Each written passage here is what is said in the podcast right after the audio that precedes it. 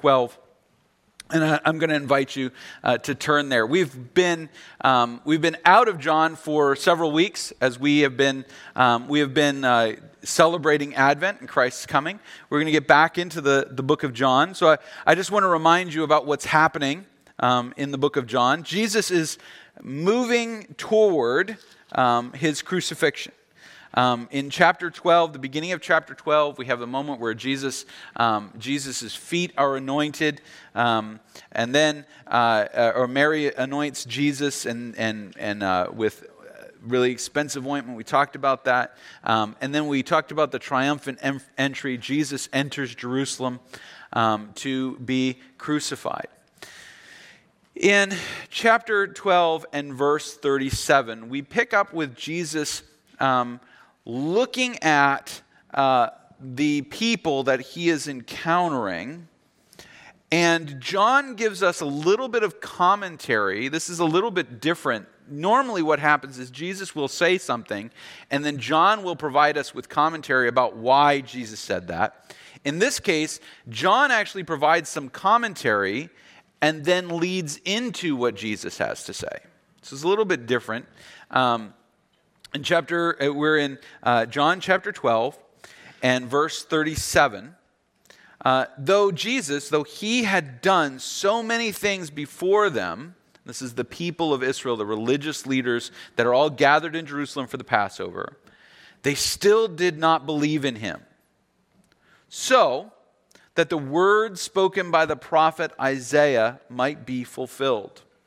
And he quotes Isaiah 53 1 and 6:10. Lord, who has believed what he heard from us? To whom has the arm of the Lord been revealed? Therefore they could not believe, for again Isaiah said, he has blinded their eyes and hardened their hearts lest they see lest they see with their eyes and understand with their hearts and turn and I would heal them. Isaiah said these things because he saw his glory, he's talking about God, and spoke of him. Nevertheless, many even of the authorities believed in him, but for fear of the Pharisees, they did not confess, so that they would not be put out of the synagogue. For they loved the glory that comes from man more than the glory that comes from God. Um, throughout the Gospel of John, John has put signs and belief together. Often Jesus does a sign, and we read, and some or many believed in him. In chapter 2, verse 11, verse 23, chapter 7. Um, but then there are also along the way those who see the signs and either ask for more signs um, or ask for more specific instructions about what the sign means. Um, so Jesus will do something, and they say, Well, that's a good sign, but we're looking for a specific set of signs. We're, we're looking for you to do a very specific set of things in order for us to believe. So um, if you could go ahead and do those things, that would be great. Um, we had a friend um, when, when uh, Nicole and I were um, really newlyweds and new in the ministry. We had a, a single friend, a, a, single lady who was uh, one of our friends who really wanted to, she wanted to find a husband. Um, and she had the most extensive list of extraordinary things for a man to be in order for her husband to be what, she, I mean, it was like he had to be literally the perfect male. Like, like uh, you know, he had to be extraordinary. Um, and, and I remember kind of listening to her talk about what she wanted from a guy and sat there and went, first of all, my first response was, boy, I'm glad Nicole didn't have this list. And then, and then my, my second response was, uh, how will she, when she falls in love with somebody that doesn't fit in the list, will the list go or will the guy go? Now, thankfully, the list went. Um, she found somebody, she fell in love with him, they got married, they have kids, they're living happily together. Um, I don't know that he meets more than five or six of the 35 points. He's a great guy. They're together. there's you know have the marriage problems with their problems. So often when we when we look at what god is going to do right we're looking for what god what we want god to do. We have our list of things that we want god to do. We we have the criteria and the plans and, and if he does those things then we will believe. And john's point as he's progressing through this is kind of like the people that come to god with their expectations of what messiah is going to be like what christ is going to be like what god does is never going to satisfy them it's never going to meet their criteria. Now, it's interesting because Luke also deals with this, but he deals with it in a different situation. He deals with a story that he tells about a, a rich man and a beggar named Lazarus who die, and Lazarus is, is leaning against Abraham. It's an interesting image. Um, and the rich man wakes up and he's being tortured by flame, and he asks for Lazarus to give him a drink of water, and a- asks Abraham to give him a drink of water. Abraham says no. Then he says, Could you please send Lazarus back to my brothers? Because if my brothers knew what this was like, the suffering that I was in, then they would believe believe. And Abraham says it, it wouldn't matter if Moses and Elijah went back. They're just not going to believe. They're not going to accept, just like you. That's kind of a same point. There are just there's some people that are looking for God to do such a specific thing, and the reason they do that often is because um, they don't believe that they, they don't want to believe. They want to justify their belief. Um, for, for John, What's interesting is, and I've mentioned this before, but it's been a while, for John, the lack of belief, the lack of understanding of Jesus' messianic signs is actually itself a messianic sign. John, John basically says, look, it is the fact that the religious people rejected Jesus that tells us that Jesus is the Messiah. It's one of the pieces of it, which is an interesting perspective. Because normally, what we want is we want confirmation from whoever is the expert in this particular uh, subject matter. Um, but then we kind of decide who our experts are going to be. I was having a conversation with somebody, um, not in the church, um, a couple weeks ago about something in the book of Kings. Now, those of you that have been with me on this whole PhD thing, you know my dissertation is about the book of Kings. And they were arguing with me about this because somebody they knew had an opinion that they liked more than mine. And so um, they were like, Well, you must be wrong. I'm like, Well, does your friend, has your, I mean, I'm not, I'm not knocking a guy. He could know something that I don't know. Is there a resource I can rely upon? No, he found it by himself. Okay, so you're basically saying, I wasted my time. I should have just hung out with your buddy. I could have gotten a degree from him. And, and we, we tend to look for experts that are going to confirm our ideas, don't we? Like, I mean, all you have to do is watch the news to see that. If you watch a, one network, they have a set of experts who are absolutely authoritative on their point of view. And then if you watch another network, they have a set of experts that are absolutely authoritative on their point of view. And the rest of us are sitting there going, and how often do we just choose the experts we like? We just go over this is good. This is what's going on in the world that Jesus is in. And John says, look, he says, those, those, the people that refuse to believe, the experts, the fact that the experts reject Jesus, that should be worth paying attention to. Um,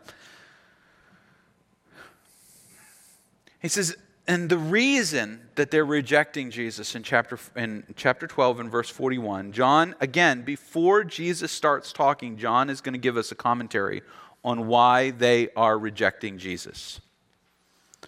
He says, It is because, um, in verse, 40, verse, 42, verse 42, many, even of the authorities, believed in him, believed in him, but for fear of the Pharisees, they did not confess, so they would not be put out of the synagogues for they love the glory that comes from man more than the glory that comes from God.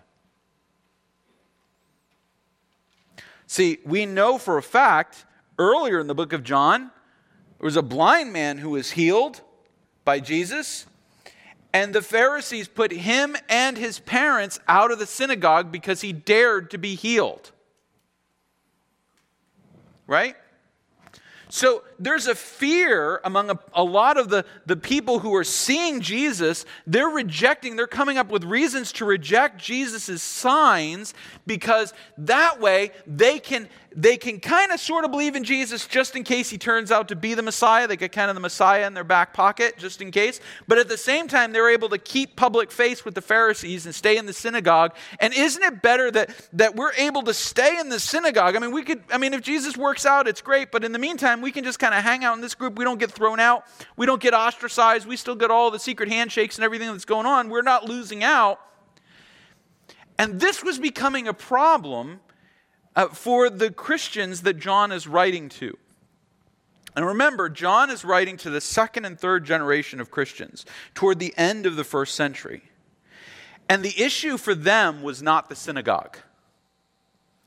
The issue for them was that they were, for the most part, Gentiles or blended Jew and Gentile congregations.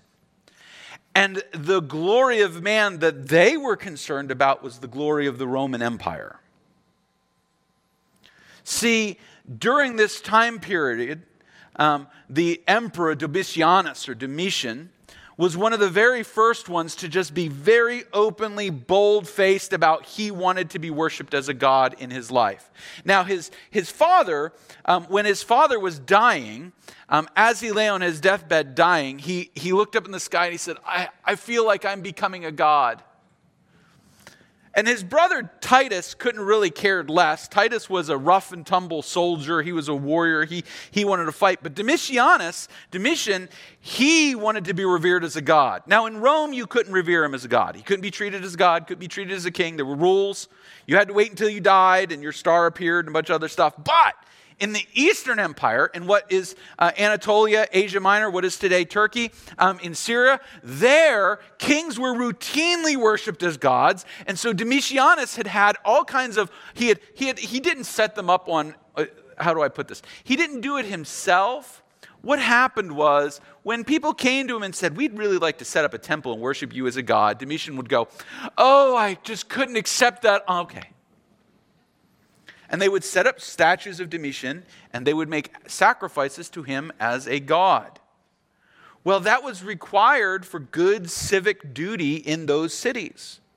When you were in one of those cities like Ephesus or, or Pergamum, um, and there was an altar set up to Domitian, it was understood that if you were going to participate in the affairs of that city, you would go to the altar of the divine Caesar and you would make a, just a, a little offering, just a tiny bit, a little bit of incense on an altar or something like that, and just, just say a quick prayer to Domitian to help you out with your stuff.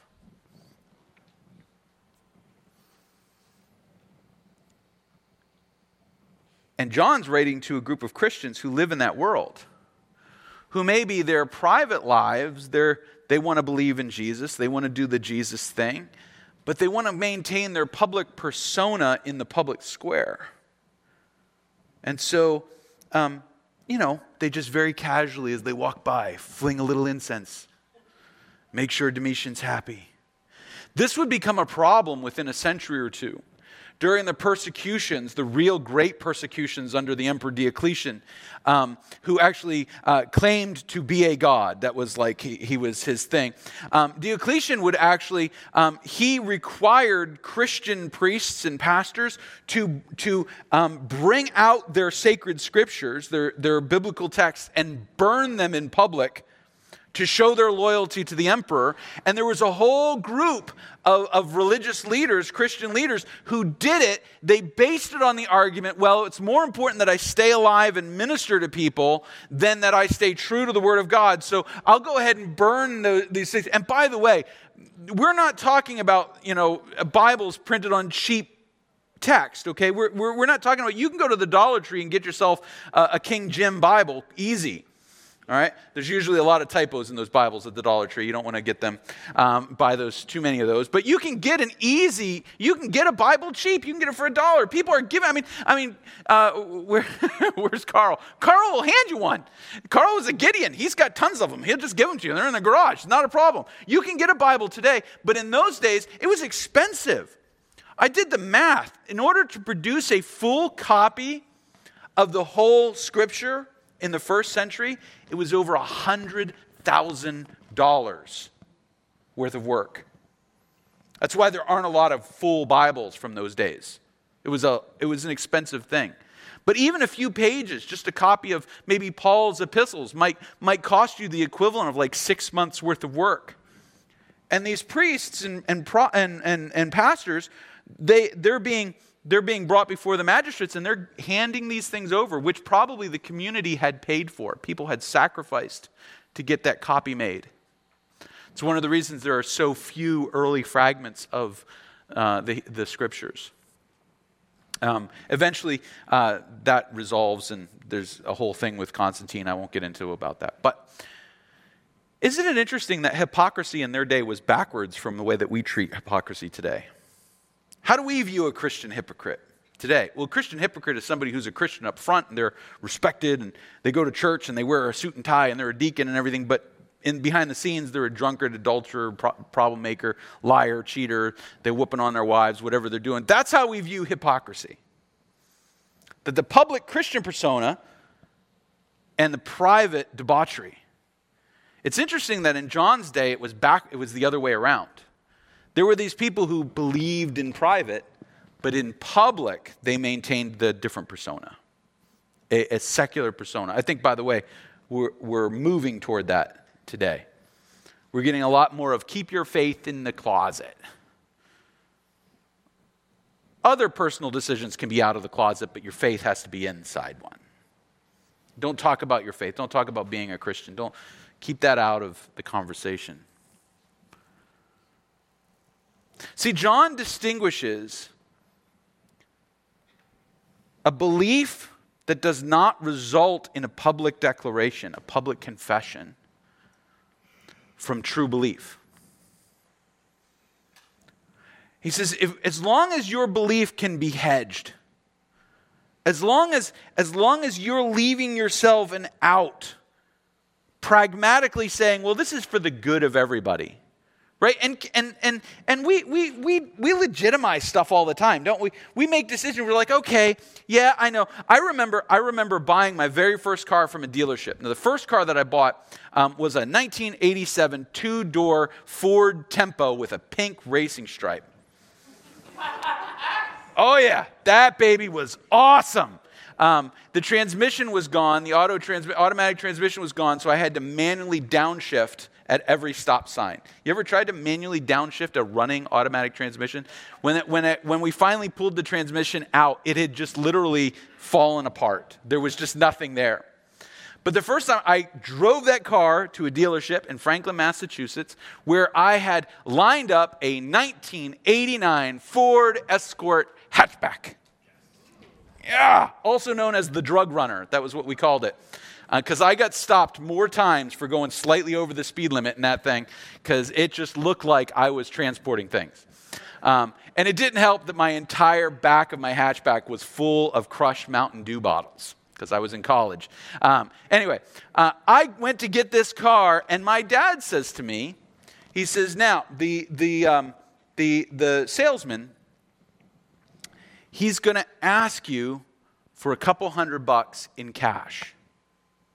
And I went, eh?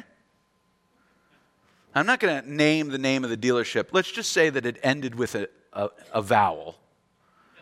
So there was indication that there might be some miscreancy going on with the ownership. Um, and uh, he says he's going to ask you for a couple hundred dollars in cash. Just have it in an envelope with no name on it or anything and slide it across the table with him. Don't say anything. Now, I'm 19. Okay. Great. Whatever. It was only later that I realized that what had actually happened was that I had paid him under the table so that he could undermarket the price and get me a deal, rip off his bosses. That's really what happened. Now, if you work for a car dealership with the last name ends in a vowel, probably not a good idea to rip off your bosses. You will wind up um, with cinder block shoes, jumping off, a, a, a jumping off of a, a, bridge in the worst case of suicide we've ever seen. Um, it, it, it dawned on me later on. I said to my dad, I went, I went, did, did we do something deceitful? Now, my dad didn't really think about it, all right? He, it was just the way, and he said, that's just the way business is done. Now, keep in mind, my dad grew up in a town. He had three great uncles. One was a mob hitman. I'm not making that up. Um, one was the chief of police. I'm not making that up. And one was the county medical examiner. I'm not making that up. All right? Uh, I am not making that up. You can look up John DeVitro. He most definitely was the chief of police. Mario DeVitro served time in prison for contracting in Florida. Um, people said, Is that a conflict of interest? Not in my family. All right. But uh, my family was the white sheep of the family. Um, we, we left and became Christians. Uh, but the, this, this was just the way that business was done. And it, it, it rubbed me the wrong way that, that there's, a, there's, there's things we don't think are that big of a deal. Right? It's just the way life is. John says, Your faith, your belief, and your public confession have to line up. Now, here's where John goes.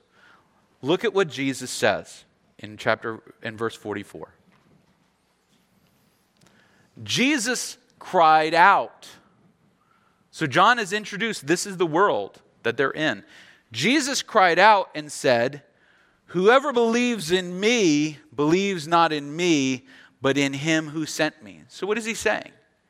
He's saying, All you people that are claiming to be faithful Jews around me, to be serving the God of Abraham, Isaac, and Jacob, to believe me is to believe the one who sent me. And guess who sent me? Whoever sees me sees him who sent me. I have come into the world as light. Have you ever thought about what the word glory means? It is glory. It is what light produces around someone. That's why when we in movies we have an angel show up, what do they do? Ooh, right? Spotlight and all that stuff. That's glory. That's glory. He says, I've come into the world as a light so that whoever believes in me may not remain in darkness. He says, You're looking at the glory of man. You don't understand the difference between the glory of man and the glory of God. You've got them confused. You can't tell the difference. I recently bought a Windows machine. um, I bought a Windows laptop because I, I, and and just to you know to learn Windows because I didn't have anything else to do. All right, so um, I bought this Windows machine and I bought this Windows laptop. It's not the greatest laptop I've ever bought. I mean, they, I could have spent thousands and thousands of dollars on one. I didn't want to. I spent like 200 bucks, right? So I get this laptop and I put it on my desk and I turn the brightness all the way up. I'm like, this seems really dim. So then I open my laptop, my MacBook up. Ooh! Ooh! What is going on here? The difference, I only realize the difference when I have them next to each other. After a while, the Windows machine, you kind of get used to it being dim. You don't really think about it until you open that laptop again. And that you realize, whoa, there could be a lot more brightness. Now, MacBook was a lot more expensive than the Windows machine. Different kind of lighting technology, all this stuff. Not knocking Windows, all right, any more than I normally do. But the reality is, we tend to think that man's glory is as good as it gets. And we're robbing ourselves of the true brightness of the glory of God when we come all the way over to Jesus. He says, If anyone hears my words, verse 47, and does not keep them, I'm not going to judge him. I didn't come into the world to judge the world, but to save the world. The one who rejects me and does not receive my word, he has a judge. The word that I have spoken will judge him on the last day, for I have not spoken on my own authority, but the Father who sent me has given me a commandment what to say and what to speak. And I know that his commandment is eternal life. What I say, therefore, I say, as the Father has told me. Isn't it extraordinary that Jesus says, I don't need to judge you? I don't need to stand here and tell you everything you're doing is wrong. I, I, I don't need to give you a, a set of tools a, or a bag of tools and a set of rules for you to be a good Christian. All you have to do is look at the light, and you will be able to see the darkness. All you need is to be exposed to the light one time for a while, and you will recognize just how dark the glory of man was. How do we justify taking our own authority over the authority of Christ? Because, I mean, the church has been doing it for a long time. There are lots of examples of this over church history. How do we justify taking our authority over the authority of Christ? If we can just get far enough away from the brightness, what did John say in his first epistle? He who walks in the light, right? He says, but if you can get far enough from the light, then the dimness feels like brightness, and that's enough. It makes you happy, it satisfies you, it gives you the religious warm fuzzies. Uh, when I was a kid, my dad used to torture us by having us watch the Catholic Mass on TV in the Archdiocese of Philadelphia. Um, and there was a priest, um, I always thought it was weird that they were talking to a studio that was completely empty, but um, there was a priest and he had his robes. Um, there's a reason I don't wear robes. There's two stories I'll tell you about that. Um, and he kept talking about what Jesus wants to give you. He, he, he started, he was giving his children's sermon, and he takes out this fur ball it was a uh, like a pom pom or something with eyes on it. It's freaky. And he goes, This is my warm fuzzy. I remember the tone of voice that he said it in. This is my warm fuzzy. You know, sometimes when you struggle with your faith, God wants you to take a hold of your warm fuzzy. So I keep my warm fuzzy in my pocket. He reached inside his robe and he put it inside his pocket and kept his hand inside of his robe the rest of the speech. You're wondering why I was weirded out by this. He goes, and so when I am struggling, I just reach in my pocket and rub my warm fuzzy.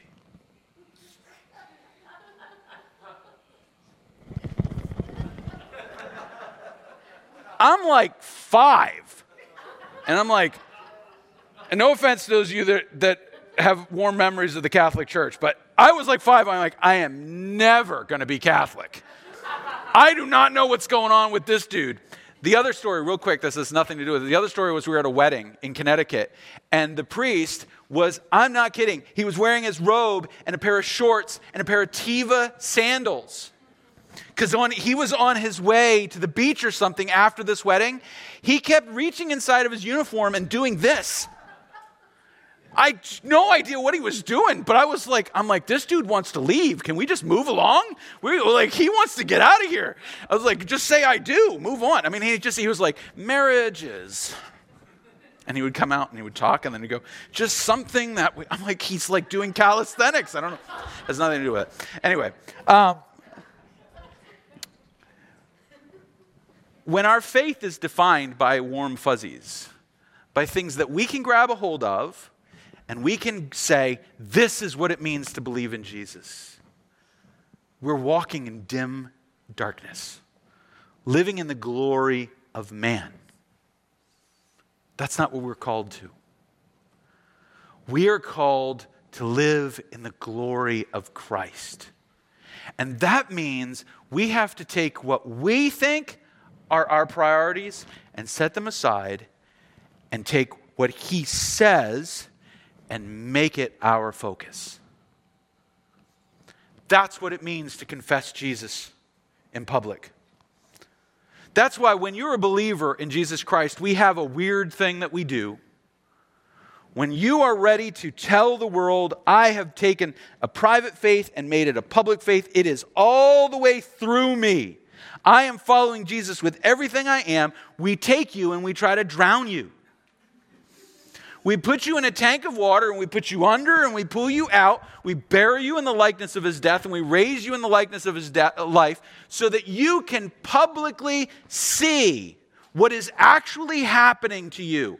You are being completely and utterly devoted to Christ. You're taking something that's in your heart and you're confessing it with your mouth. Everything through and through is Christ. Now, does that mean we all maintain that after we've been baptized? Negatory. But in that moment, we are declaring to the world, we are publicly saying, I want to live fully immersed in the glory of the resurrected Christ.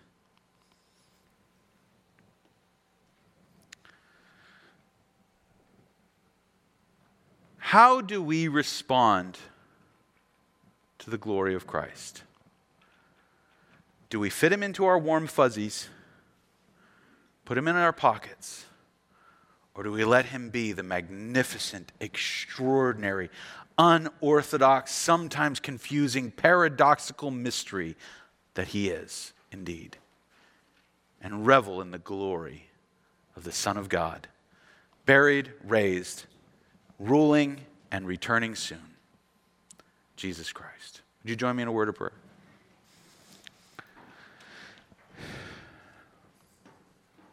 Jesus, we want to be in your glory. Not in the glow of human achievement, not in the, the glow of, of human success, not in the glow of, of, of our own abilities, but that we want to take all of those abilities, all of that success, all of those things that you give to us, acknowledge that they come from you, pour them out to you, and live in your glory.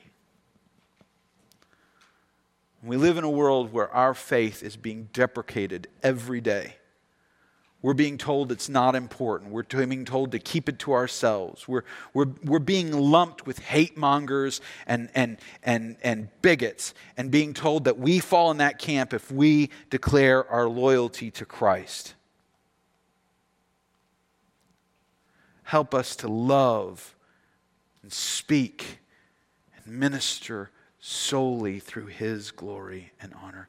May your glory shine in your church that others might meet you, come to faith in you, and walk with us. We pray this in Jesus' name. Amen. My brothers and sisters,